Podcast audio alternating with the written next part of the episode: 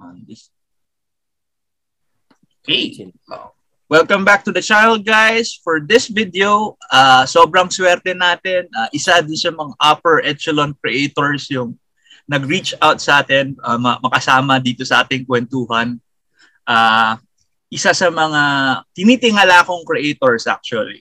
Isa napakagaling na illustrator, si Sir Ian Santa Maria of Skyworld and yung art books niya na Maharlika. If, is, tama nga ba? Sa, sa, Salamanca. Ah, Salamanca. Sa, Salamanca. Sorry, sorry, sorry. okay. okay. Yeah, yeah, it's red kasi. So, John. so sir, uh, baka a little introduction for yourself naman kasi uh, for uh, yung mga those who are hiding under a rock na hindi kilala si Sir Ian. I'm sure marami marami pang di makikilala sa akin. Hello, ako si uh, Ian Santa Maria. I'm a concept artist by day and a struggling comic book creator by night. Napaka-common na ano yun, parang laging uh, uh, uh, for the casual viewers na hindi medyo familiar with us comics creators, most of us have day jobs aside from being comics creators.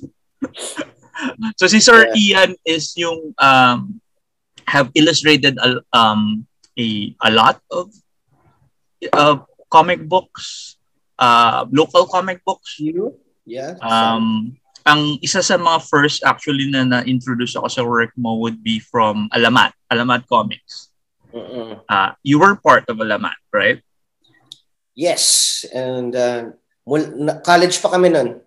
Actually, sila budget na una. So, budget and uh, Bo, JB Tapia, uh, Boger so you, Arnold Are. Uh, so you could say na parang kayo yung the next batch. Kung they were the first batch to join Alamat, were you yung yung second yung second wave? Yeah, something like uh, kami well, I would say the second wave was just me alone. and then And then naging yung parang yung pinaka second wave what, what happened was uh, ako tsaka si Mervin officially. Eh, parang si Mervin ang hindi taga UP na sumali sa Alamat eh. Mm, kasi most of yung mga members talaga ng Alamat would come would come from yung UP. Iliman, oh, Fine uh-huh. Arts. Kasi doon nag-meet lahat. Doon, doon, that's where budget started it. And then, uh, nakiride on lang ako.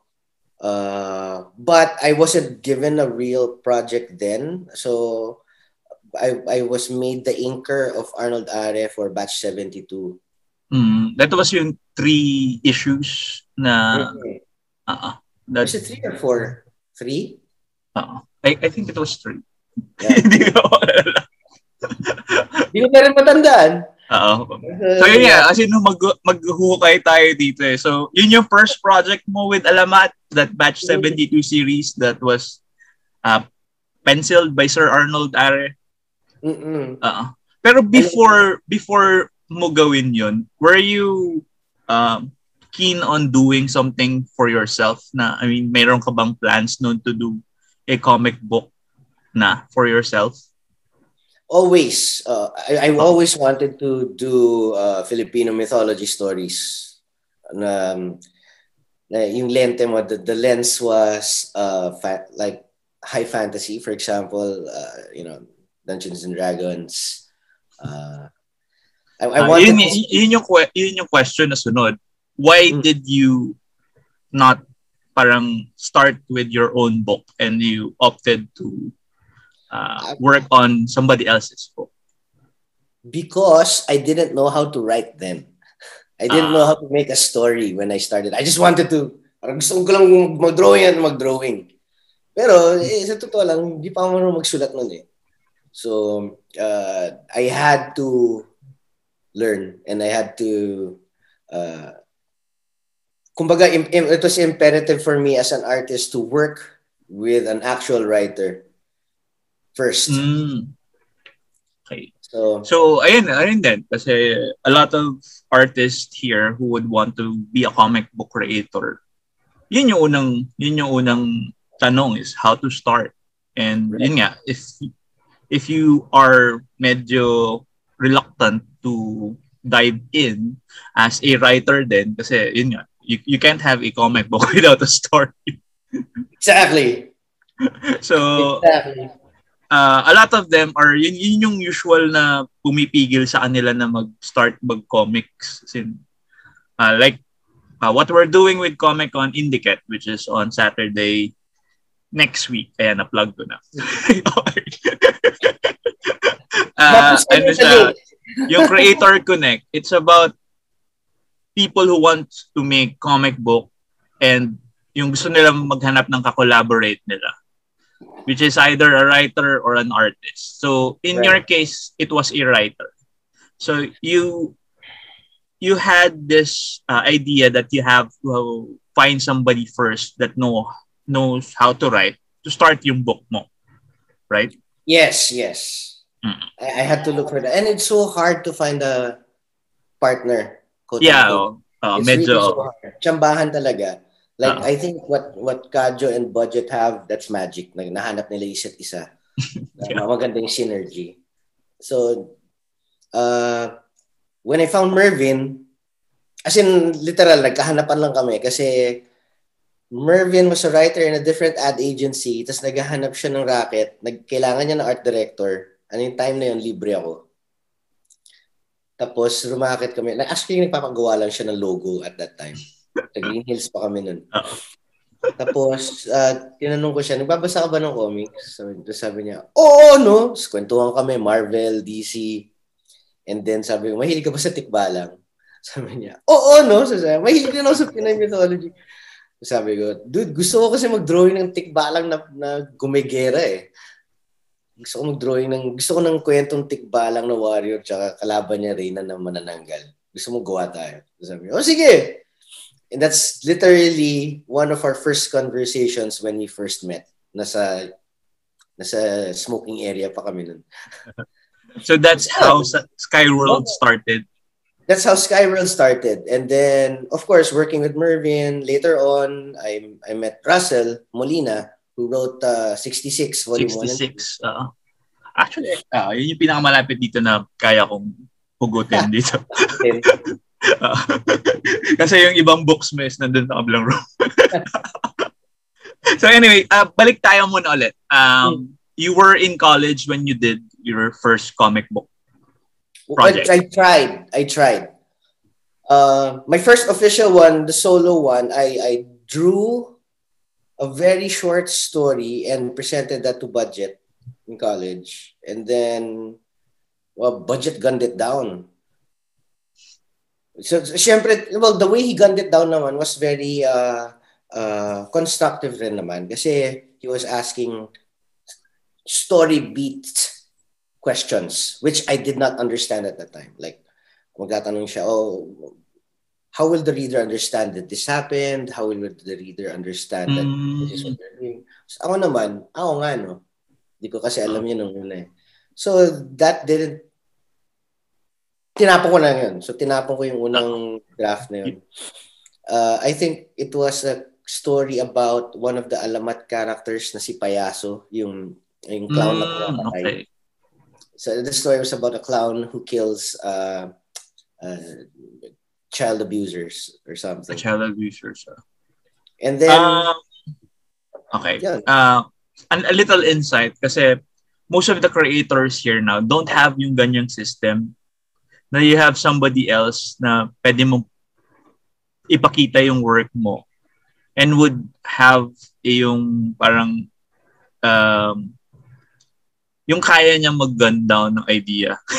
most of, yeah, the, the kasi ngayon, most of the creators here, di ba, pag, so ang gawin to, gagawin ko to, gawin ko to, sa lalabas na. Because they don't usually show it to anyone. As in, makikita mo na lang na they're already selling it. And maganda yung yung kwento mo na you have someone like budget na you can show your work mo tapos hindi siya takot na sabihin sa'yo na medyo weak yung work hanapan niya hanapan niya ng butas and it would ask you. Uh, that's that's what I like sa grupo ng alamat kasi I always saw them as a group of mentors. Si JB mm. Tapia, Bo Guerrero uh, and especially Arnold. So when I was younger, the the mindset was, shit, kailangan ko matuto sa mga to. Kasi nakikita ko yung mga gawa nila eh. So, ah, oh my God, Arnold is so amazing. Sa totoo lang, I, Arnold is really one of the best artists I've seen come out of the Philippines ever. Hmm. Yeah. Uh, one of the best creators. Oh, as in yeah, writer, artist. Oh. Exactly. And then, di ba, ang bilis niya mag-drawing, ang kakapal ng mga libro niya. Yeah. Ang kapal ng mga libro niya and I do not understand how he does it. So, yeah, di ba? uh, before the age of social media, we had yung mga mailing list. And sometimes may, may magpo-post doon na Arnold is going to come out with a book.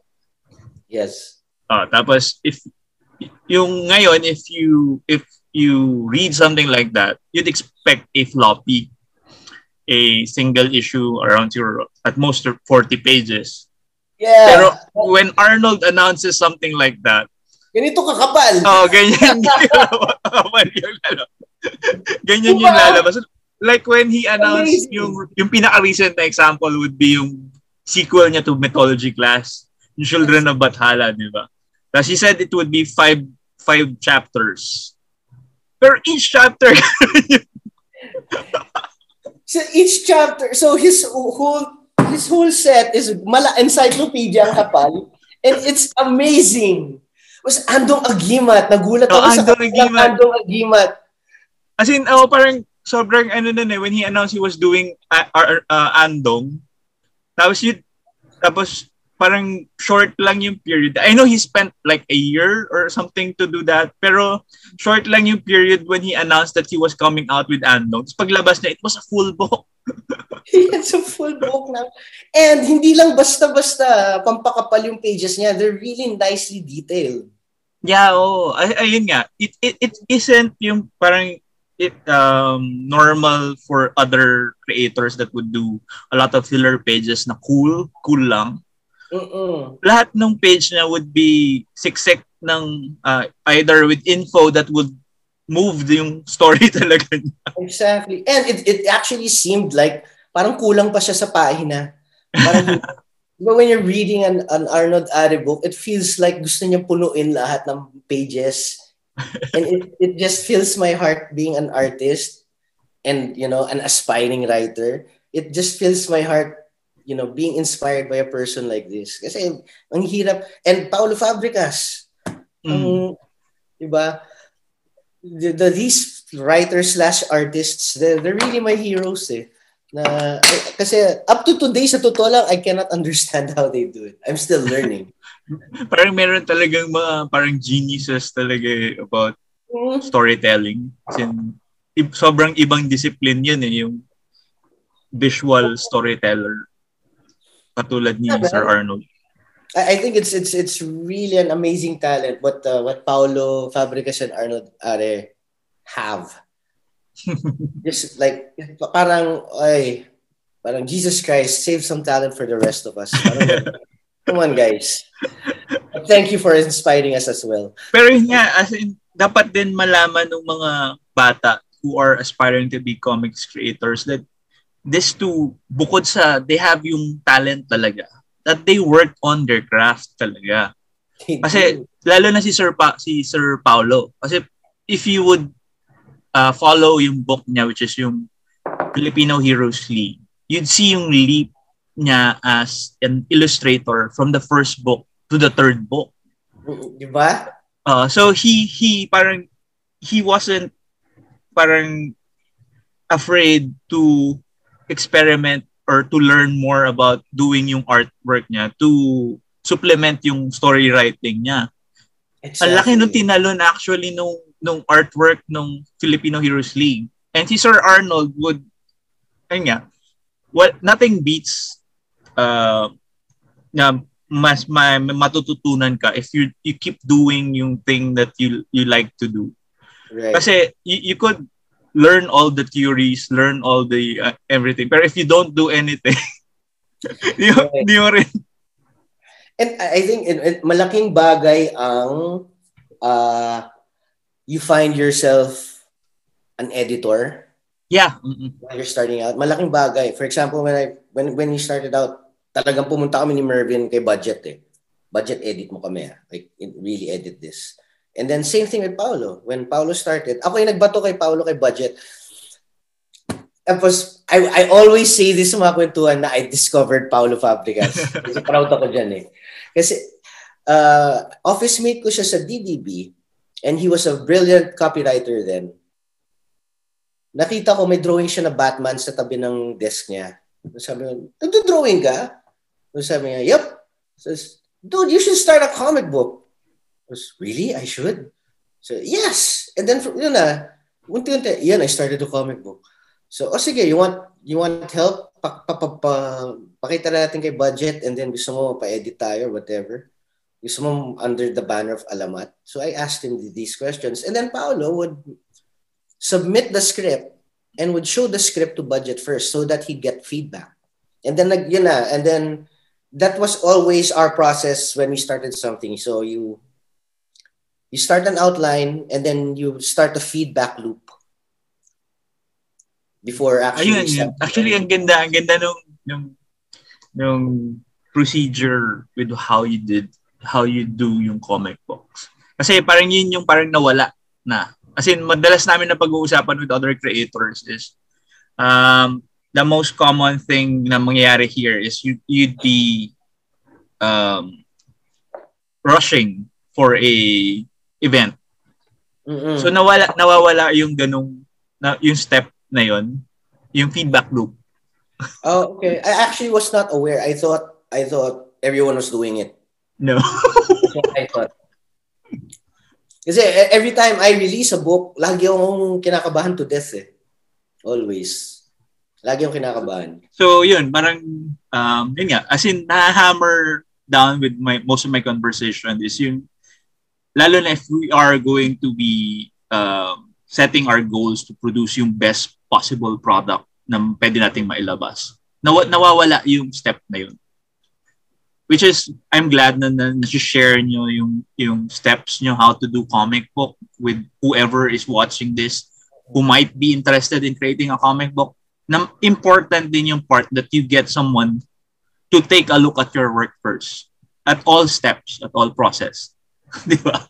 Yeah, oh, I, I think it's a it, it's a healthy way to I don't know if it's a healthy way to keep yourself on a professional level. If you know what Yeah. I mean.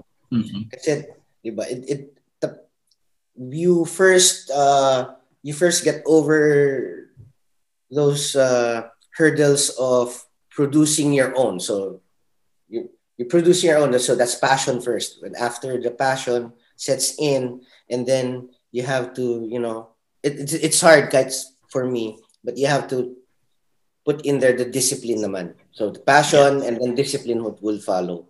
Mhm. And then the discipline is the toughest part. So that's where you you make schedules for yourself. You give yourself Yeah. deadlines. And Which is very hard, lalo na for self-publishers. Kasi Mm-mm. you're not beholden to anyone.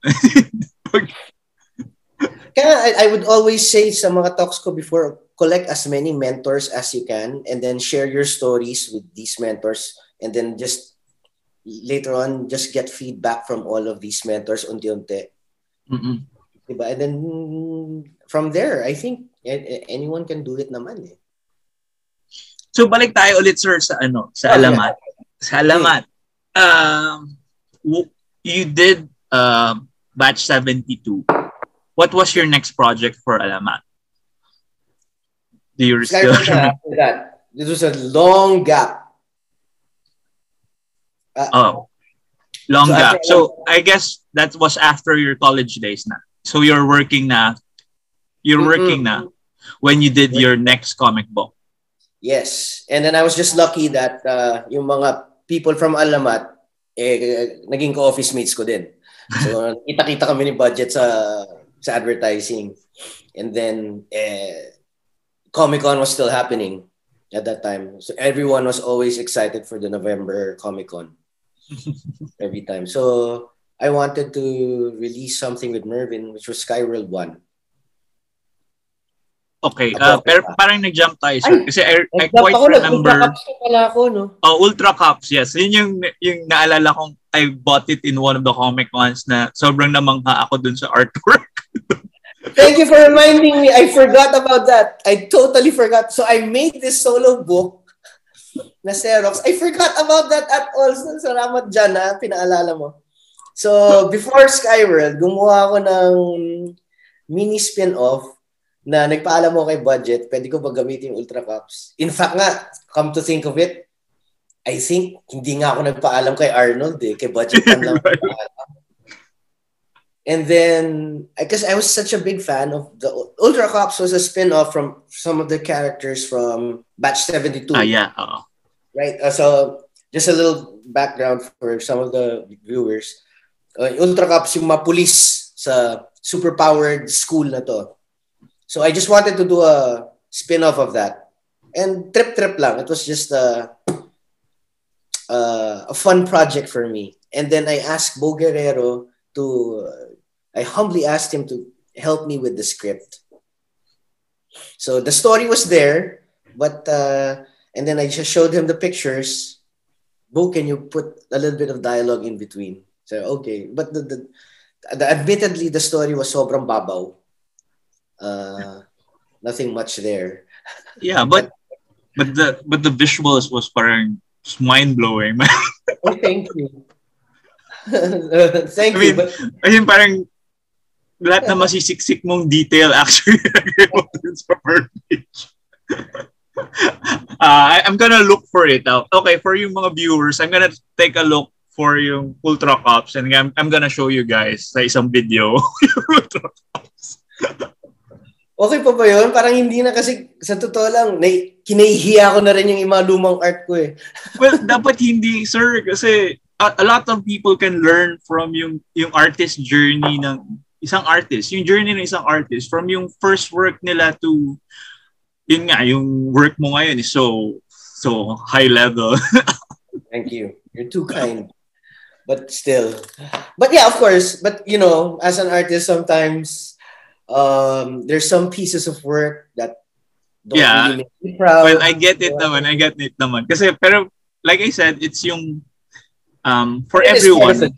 Uh, Yeah. For everyone na, nag, na, na, who's doing art, don't be ashamed of yung mailalabas mo at this time period. You'd be, you could feel ashamed if ang tagal mo nang ginagawa pero you would see no improvement sa ginawa mo. Doon, yun yung nakakahiyang part if kung gano'n kayo. Pero if katulad kayo ni Sir Ian na yun nga, you, you, you could see the progression, you could see yung evolution ng art and yung pagkahanap mo as nung boses as an artist, 'di ba? May laging ganun eh, may ganun eh. So I lahat ng today, oh, ah. lahat ng faces mo as a creator, you should be proud of.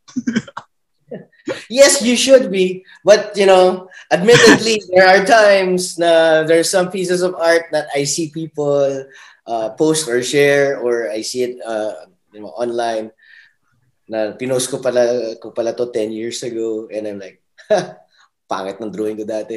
Okay lang. Sige. Hanggang ngayon naman eh, kahit minsan magpo-post ako, pangit to, pero sige, post ko. Hindi yun actually yung nagigets ng mga ibang artist, eh ibang ibang tao, yung let's say casuals na napapangitan yung artist dun sa gawaan niya. Kasi only because alam nila na kaya nilang hindi yun yung nasa mind's eye mo when you were doing it. Oh, more often than not, lahat ng linalabas ko, hindi yun yung nasa mind's eye ko. Sa totoo ah. Totoo. Laging kulang. Laging kulang. Sa totoo lang. Para kasing pag nangyari na yun is parang sobrang transcendent mo na. Ganun ba? I don't know. Or Na-reach mo na yung nirvana ng art. na kaya ko nang ilagay on paper yung nasa utak ko. But such is such is the curse of an artist, di ba? Lahat Hmm. lahat ng artist I think ganyan naman parang I always think I can do better. So yan sir, uh, we're on Skyworld na. Mm. which a lot of people are reading about. A lot of yung mga mythological, yung mytho, Filipino myth fans, aside from Trece, yun yung laging nababanggit. Skyworld. Because you can't find it. Which That's is, why isa people rin- are talking isa about it. isa rin question yan, sir. As in, how many years has ha, uh, ang lumipas na?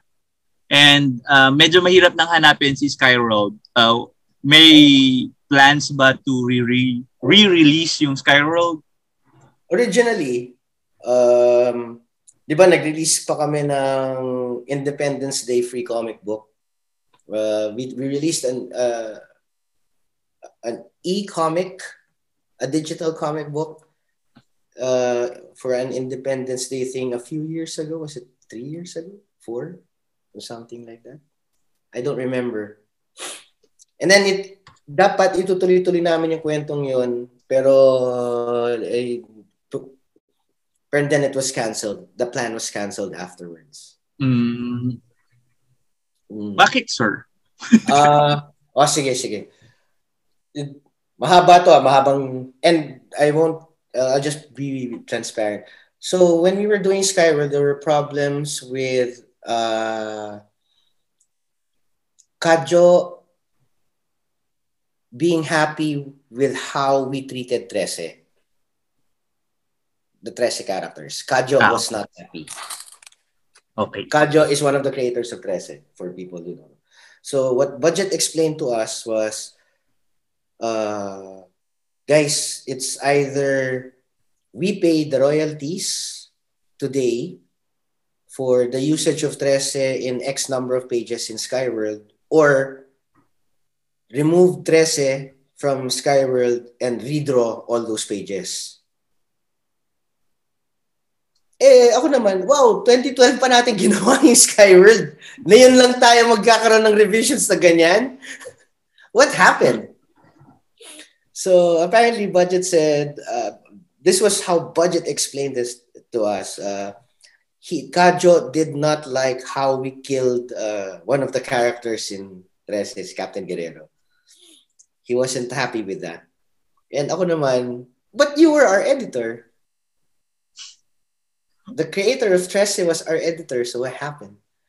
Uh, and I don't know now what happened beyond that, but but uh, Budget just uh, reiterated that Kajo wanted Trece out of Skyworld, even though Budget. So it Budget and Kajo weren't agreeing on the same thing. Maybe I don't know. Yeah. So Which is something then for creators who are gonna be working together to consider. yeah, guys. um, If you're if you want to be a creator, you have to be clear of all your contracts and ownership things because Yes. uh, especially if you are working with another creator kasi Mm-mm. uh, it's a it's a parang uh, masasabi nating madalas mangyaring occurrence or something you hear about a lot especially if something gets um, cross crosses platform like kahit si Yes. Robert Kirkman right Robert Kirkman had some problems with yung first collaborator niya with Walking Dead when it started di ba Exactly. Well, my main my main problem was why did Kajo only speak after 12 years? Mm, yeah Yeah, that was my main problem. Tapos, yun, yun din yung tanong ni Mervin Chani Batch. Oo nga, ba't ngayon lang nagsalita si Kajo? Ngayon lang, oh, sige. so that's why wala tayong makita Skyroll Oh, and then I quit. oh So, ako, ako, it was me who stepped back. Uh, Mervin and Budget still want to produce Skyworld, but uh, all this, all, all this uh, uh, contract and redrawing deals from Kajo, lahat sila umangat lang the week before namin ibigay sa summit yung Skyworld. Oh, so Summit was supposed to do a a The new sequel. The reprints and the sequel. We were supposed to have reprints and a sequel. And then I was, uh, as I was transferring the files, I, I received emails now from Budget and from Kajo na, oh, you can't, by the way, here are the things you can't and can, you can and cannot do with our characters. And uh, on a personal level, I just felt, why is this all coming up now when we had 12 years we had this on the shelf for 12 years and nobody said a thing. Mm. So I was really stressed because uh, as the artist, diba, ta- we do the layouts, we do the colors, we do the page. Uh, the pa- And it's the pa- supposed to the be in pa- color. Yeah, yeah, it was supposed to be in full color na. Everything. Uh, and then the contract with Summit was halted because the lawyers of of Trece already stepped in. Uh, they were giving us like a menu of what to do. So they were helping us naman. O sige, if you do this, you pay this. Or if you do this, don't draw this. So ang daming for me as uh, the executioner, I was executing the whole book. And I had two days left on, on, on that deadline. And take note that this is not my day job. Yeah. yeah. So all of this was happening. Sabi ko, I, I gave up. I, I just said, uh, you know, guys, uh, all this uh, last minute contractual things, we could have handled this within the 12 years that Sky World was out there. Um, uh, I don't know why this is happening now. Uh, and it's causing me a lot of stress. So I quit. I, I quit Alamat. So I quit Alamat. And uh, the, the reason for me quitting Alamat is because I didn't want, because we had so many characters involved eh. Diba we did the, this quote-unquote Avengers thing. Sama natin si Kadasig dito, sama natin si Trece. That was Yeah. the dream when we were younger. We make our own Avengers, our own X-Men crossover thing. Yeah, that was oh, the yun naman. Yun naman And that was the idea of Skyworld. Ganun naman. Eh, since na yun, malalaki na tayo at may mga contracts na, uh, umiiwas na lang ako sa gulo ng, ng mga kontrata. So sabi ko, okay, since uh, parang ang gulo-gulo na and you guys would like me to, if not redraw, restructure a lot of things, uh, I'll probably just make my own comic book na lang. So, Mm. I have to step away from this budget. So, that's what I Okay. Budget in. So for people looking for Skyworld, it's stuck there muna for the time being. Yeah, probably forever. Well, kasi I think Sir Budget opened up yung doors when he introduced that there are yung multiverse of things that happened in Trece and other stuff. And like when he did see Bloodlines, di ba? Meron na siyang mga ganun eh. So, yeah, you also have a multiverse of contracts. yeah, the multiverse of that contract. people So, it, so yeah, it's kind of sad because a lot of people are looking for it. uh And knowing yung quality of work mo now, I I I also remember my time na you had to redraw the first the first full issue kasi guess my computer crashed. ah your computer crashed. At naduwende yung PC ko nun. So yun. Ah, yun. So, sa- so sad lang. So let's move on na. Let's move on sa it, after Skyworld um the next project would be Um, would be, I don't remember kung ano nauna, Underpass or 66. Isa sa kanila eh, nauna eh. But you also did Kadasig, di ba? You also did Kadasig. Yeah, but before Kadasig, it was Underpass. Ah, so it That- was was Underpass. Kadasig's first appearance. Yeah. Ah, under I, I I think it was Underpass and then you did Kadasig Yes, uh, Underpass and then Kadasig and then and then 66. Yes. So But let's Kadasig was with uh, David Ontiveros. Kadasig was uh, a fun project because it was my first colored, fully colored comic. full colored. Tapos uh, for people who are looking for it, medyo mahirap na rin siya hanapin. It's part of Summit's Yes. anthology of stories Underpass. Yes, and it's not just me. You know, you have, you have uh, uh, Sir Kadjo- Jerry, Sir Jerry was there. Jerry Kadjo Elengina. and Sir Budget. Uh, si Oliver Palumbarit ba yung nag ano kay Oliver Pulubarit, one of the better artists out there. Yes. Yeah, oh, one of the most parang medyo hindi kilala pero sobrang galing na artist. Oo. Really, hindi ba siya kilala? I, I, I, I mean, kilala siya within our circle pero I wish more people would know about his work. Oh, me too. I think Oo. he's an amazing artist. Oo, as in, sobrang, um, when I was in high school, I bought yung Damn Fear. Oh, damn fear. you know, my God, nung college ako, in, uh, I had to research what dampier meant and we didn't have Google in the 90s. oh, yeah. Oh, parang, ayun, one thing pala na mga bata, wag, wag yung sobrang i-take for granted yung technology nyo. Kasi when Yeah. when you needed to research before, you had to go to a physical library. Yeah, dude. And Wizard Comic, uh, Wizard Magazine. Uh, yun yung mga newsarama comic book resources namin dati. You have to buy a printed copy of something.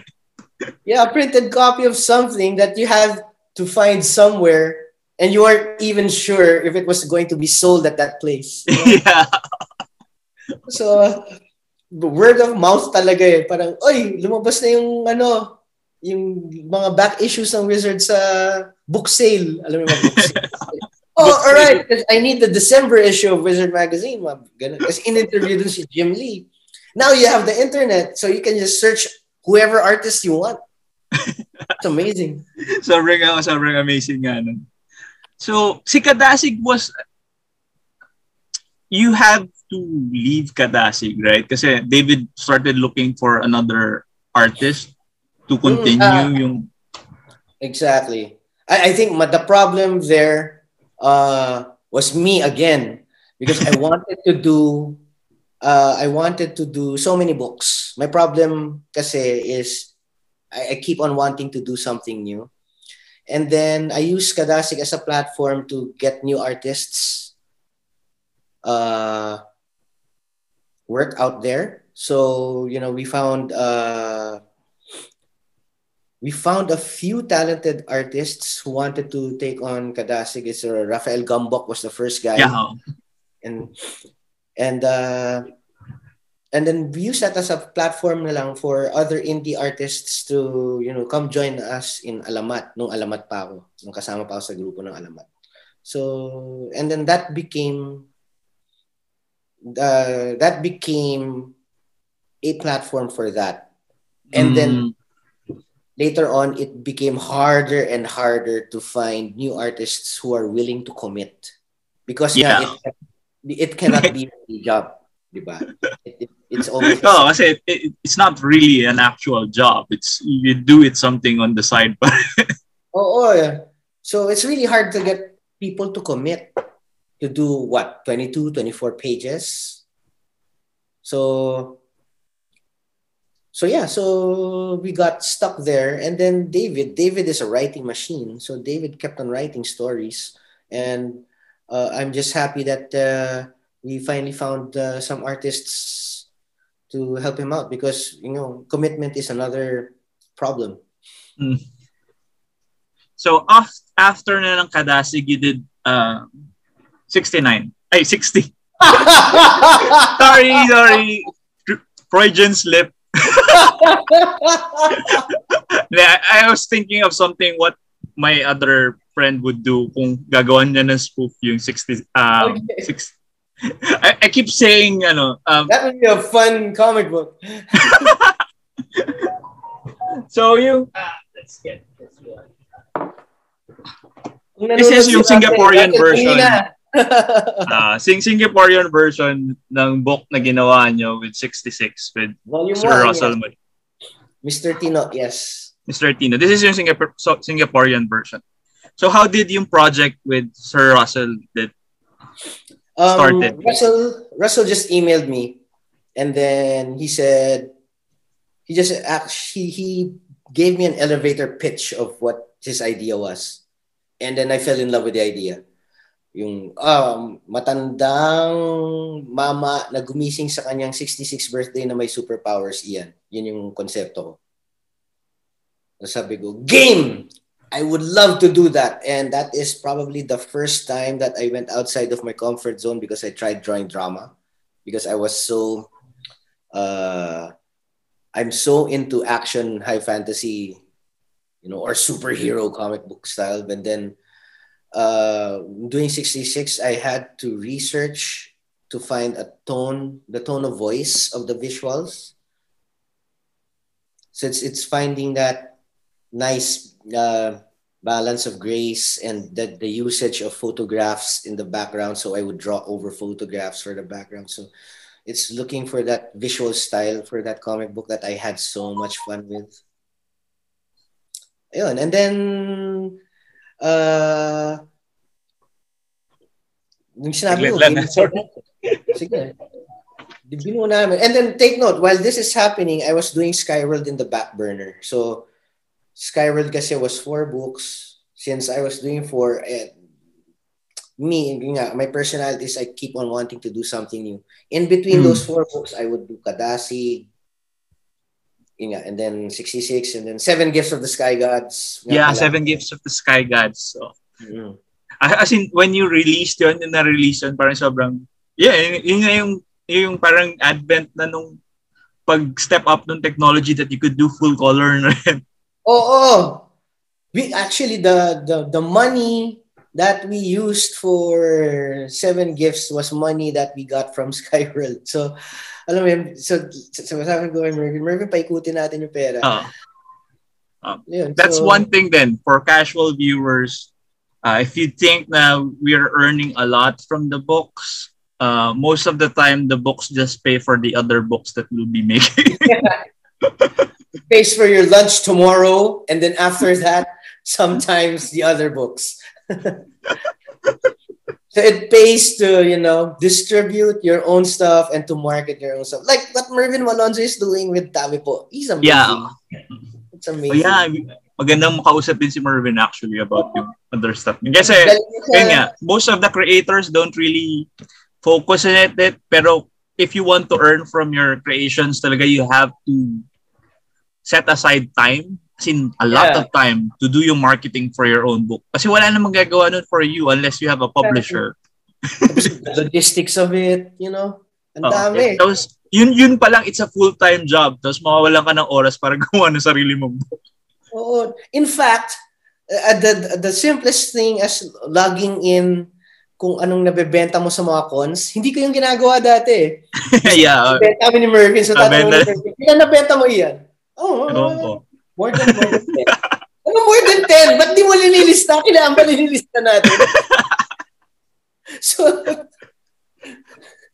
it, it was a learning process also for us. So, especially for me. I had to learn a lot. Yeah, pero uh, yeah, it's a fun experience. Pero yun nga, you have to take note of a lot of things if you are gonna do it yourself. yeah, yeah, the, the logistics, the marketing, the distribution. Um, income, income generated, cost, yeah. return of investments and of a profit and everything. oh, oh, the profit thing. It took it took what ten years for me to. oh, at least at least you got yung profit. Pero some some might might wait for 10 years and it would never go. No, I mean that like getting to understand how to lista yung mga yeah, profit yeah, natin. Yeah. Wala kami profit at all ah. Sa totoo uh lang, ang lead ng profit talaga. But understanding na, o pag pumunta tayo dito at ito yung benta, yeah, yeah. dapat maintindihan mo na ito yung kinita natin. Mm. Kasi ayun nga, it's, it's quite different for other people, especially for yung uh, like people with day jobs. Kasi a lot of uh, for for our casual viewers, marami sa mga creators natin are doing this just for fun. As in, yeah. sobrang passionate lang sila or they want to tell a story. So sometimes sobrang secondary na lang na kung kikita ba tayo dito. Oh, actually, hindi, ako nga, hindi ko na iniisip yun eh. Minsan nga, nalulugi, hindi, hindi nga minsan eh, but more often than not, nalulugi. More often, yeah. It's, um, And, it's a case of yung ano na yan is parang sobrang gravy na lang pag kumita ka.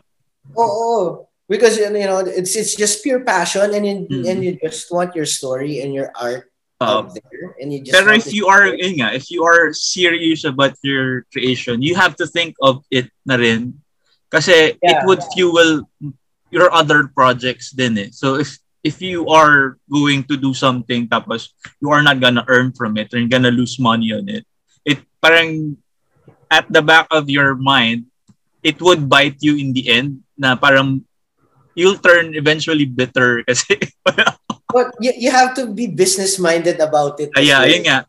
So from the start, you should be, you should know these things. Yun nga, tapos ang hirap kasi wala naman nagtuturo nito eh. Kasi wala yeah. nagtuturo for comics creators, which is part of the reason why I'm doing this. Para lang makita ng mga mga would-be creators na ito yung mga kailangan nating isipin. yeah, and admittedly, you know, uh, once you're an artist, I, it's hard to get into that business mindset of it, of things, to be honest. Mer meron nga isang beses pumasok ako sa, ang proud-proud ko pa nito. Pumunta akong bangko, nagpabarya ako ng coins para sa panukli namin sa Comic Con. So nagpabarya ako ng, I think, 3,000 pesos worth of tigpipiso para may barya kami. So dinala ko yun sa Comic Con. O sabi ni budget, Chani Mervin, Ian, magkano benta nyo kada comics? Sabi ko, 100. So bakit tigpipiso yung mga barya mo? Para sure tayo na may panukli tayo sa lahat. Iyan, isipin mo ulit, magkano yung comics? 100 pesos. o anong, an, ano yung mga bagay natin na kailangan panukli? Shit! Ito na eh. So, no choice. So lahat ng barya namin, sa lahat ng bumibili sa Skyrim, puro pipiso. Tapos, si Mervin, hassle na hassle na. Dude, ang daming barya nito. so nanunukli kami sa mga tao with 500. Well, what you could have done is if ginagawa niyo yan, you could have sold it for 99 pesos. Yeah. At parang it's a Comic Con promo. now, thanks for that idea. I could have used that way then, but uh, it gets to show that uh, we weren't really understanding the business side of things up until National Bookstore stepped in and offered mm-hmm. to publish us. That's when we understood how the so yeah I in a lot of yeah I, I still see I still I still see a lot of people looking for your books yeah.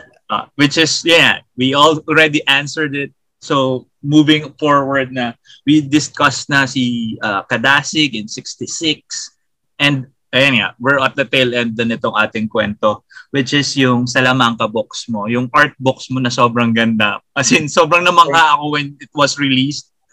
Um, was it released during Comic Con or during MIBF? I think it was in MI, MIBF. MIBF. No. MIBF. Then you you also did a as in sobrang we were since you've gone to uh, work outside the Philippines, hindi na namin, hindi na kami nagkaroon ng privilege na ma, ma, ma, ma-guest ka.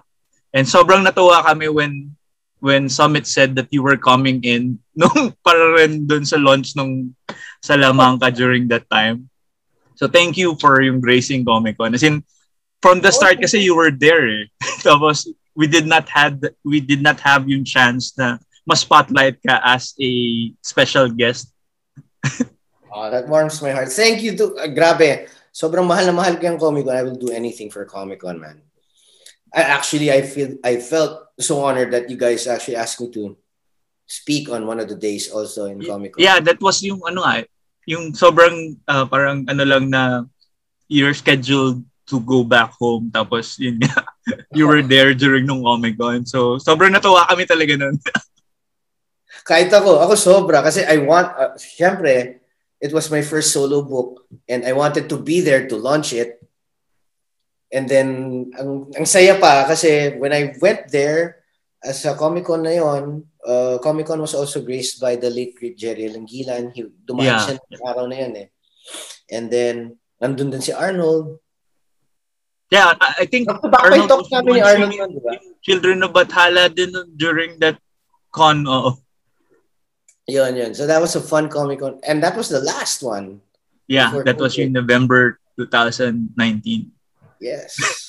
before everything else turned to ganito. Turn to this. Swerte lang kami na we were able to produce Salamanca 2 after a year. Ah, yeah.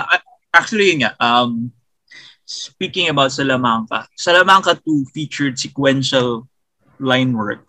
Yes. So, are there plans for a full graphic novel? exploring Yeah, so yung wonderful world na ginawa mo.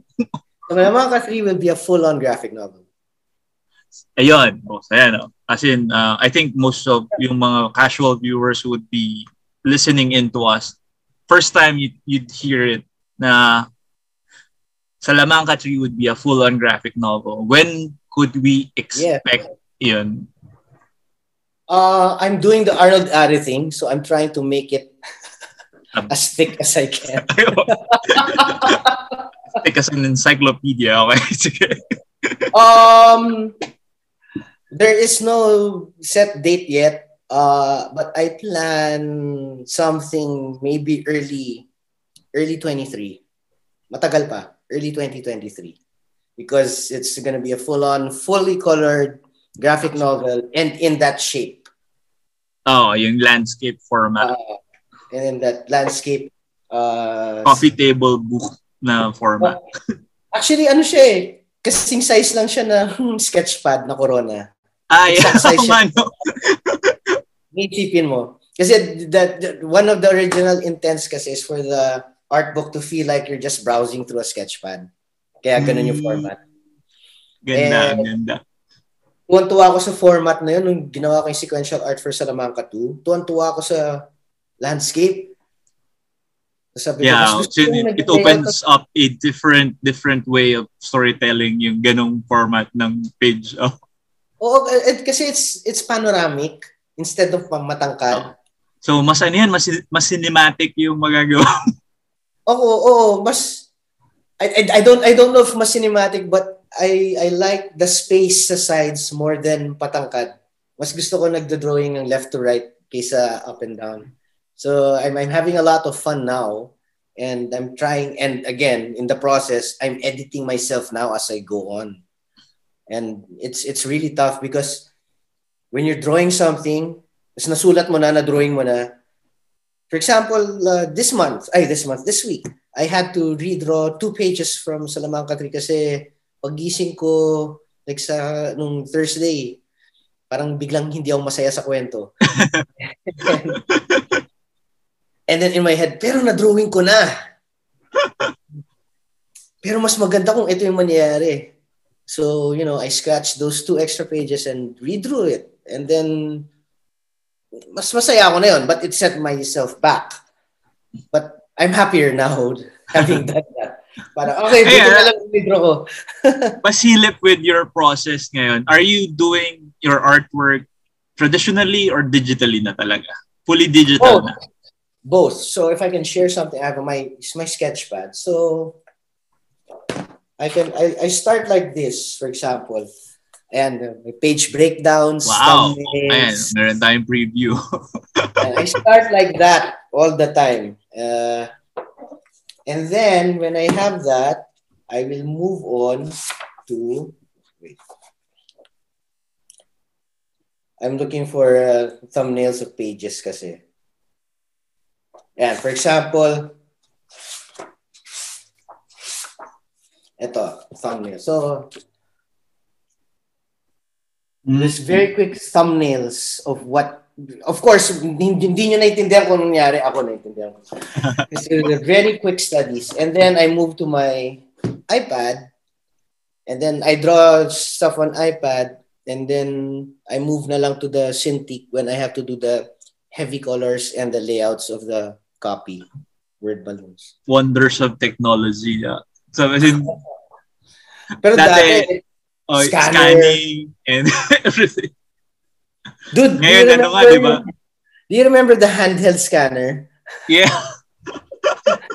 na, na bawal ka umubo habang sinascan mo yung kasi gagalaw. Tapos pag, pag nag-shake yung kamay mo. O tapos dapat hindi ka pasmado kasi mag-shake. hirap na hirap ako na mag-scan ng Skyworld before. Kasi Tapos yung pag-. Pag may konting shake lang yung yung yung line work na na-scan mo blurred. Oo, blurred na. So, usually, di pa ako, di pa ako hihinga nun eh. And scanning. Pero ano yun, parang workout na rin. Oo. So, you know, buti na lang na yan. May iPad na, may Cintiq na. Mm, as in, you could just upload it to the cloud, get it on your PC or get it on your Mac. Tapos you could work it. That's right. That's right. I know. So yeah, so that's been my process this week and the past for the past year, and I have been trying to teach myself in more ways than one on how to write. Uh, I actually uh, paid for yung masterclass ni Neil Gaiman. Mm. I paid for that. And and how man, that was so Ayun pa, as in, yung mga Skillshare and yung mga masterclass na ng mga writers and other other disciplines. As in, wala namang ganyan before. wala. Wala, di ba? As in, bara-bara before eh. Tapos, tsambahan lang kung may isang expert na makakita para lang mag-comment. Or, oh, or yung maka-attend ka in person ng something. Pero ngayon, online, you have these master classes that are offered Everything by is online great for everyone. illustrators and great writers that you could learn on. Kasi you just have to invest a bit of money. Pero yun nga, ang dami mong pwedeng matutunan. Actually, dude, pumun- I, I before writing Salamanca one, I was always on I was always on YouTube, and uh, I was researching on um, uh, sentence structure. Yeah, yeah. Uh, poetry, um, the language and conversation. So some writing skills that I thought I needed to learn as an artist who's still learning to write. So I still do that today, actually. Mm. Which is a good thing then na parang maging habit na parang don't be complacent with what you have already. Since you always have something new to learn and it would improve yung craft mo talaga. Oh, Always, I, I think so. Plus, you know, I'm super insecure because I'm not really a writer, so I have to push myself on how to write stuff. Pero I'm sure, I'm sure when when when Salamanca 3 comes out, I mean, hopefully. hopefully. Because there's so many things I would like to do in Salamanca 2 and ay, Salamanca 3. And I just, this week, I just edited myself down because nagiging convoluted na siya. And, and and it's also part of that is also watching you know our favorite movies. So you know I, I'd watch Endgame, I'd watch uh, Star Wars again to see how the story beats and the structures. Mm. When you're learning something, nag-iiba na rin yung pag-consume mo ng media, di ba? Kasi yun nga, yung before you just watch it and then now you're you're uh, conscious of everything of how they speak of how yung yes. story develops, of how it, yung paano nila uh, would reach one point from an, one another, yung pag-layout ng plot devices, pag-layout ng... For me nga, it was, it was really literally finding how how they transition from Act 1 to Act 2 to Act 3. Uh, so that's still a learning curve for me. So because it's different in every for every writer. Yeah, for every writer. As in, like, for every artist na may, nga, have their own artistic voice. It's the same with writers. They have the same, uh, meron din silang sariling way of writing things, of how to unfold things, of how to tell things. Exactly. And it's not just that because I was also I'm also writing for me now. So, you know, I also try to push myself like if I'm writing for myself, uh, ano pa bang hindi ko pa na-drawing?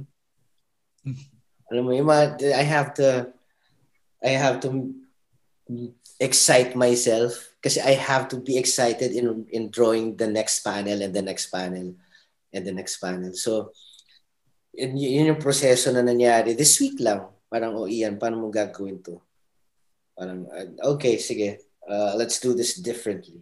Let's draw this differently and it's not just drawing it differently. How do you tell the story differently? So it's a lot of things. And then once again youtube and google how to write. How to write since it's different how to write for a novel for a comic book for an yeah essay. different. different beat dif- different beat yun different discipline then tapos yeah. Yes so yun. And uh, surprisingly so if you see my sketchpad so yun yung sketchpad ko i have this other notebook And then, nandito naman yung, ayan, notes on stories. Yeah, oh. So, And then, as in, paulit-ulit na yung na-hammer ko with our videos na if you you you thought of something for your story, it's better it talaga down. if you write it down. Uh, always write it down. uh, la- laging di ba yung saying nga na yung the shortest pencil is still yung uh, better than the longest memory. Uh, That's kasi if true. you write it down, you have something physical to always remember kung ano man yung naisip mong yun. Kasi And it's yung recorded. memory is very fickle pag minsan nag-iiba talaga yan. Pero if you write it down, hindi mo mawala yun. Oh, yun. Dude, yung desk ko nga, yung work desk ko, puno-puno ng, ah, ng post-its. Ah, post-its. So, but then, then there are sometimes, so for example, I'm, I'm, I'm writing, no? May, may kita akong post-it. Ba, ano nga ba context ng sinulat ko to? Alam mo, ano ba ito sinulat? so, minsan, minsan may ganun din. ah, may ganun. Maybe I should write it down in more detail. I, I remember yung ganyan ni ano ni Sir Jerry. He did a strip dun sa indie niya about having the best idea ever while sleeping.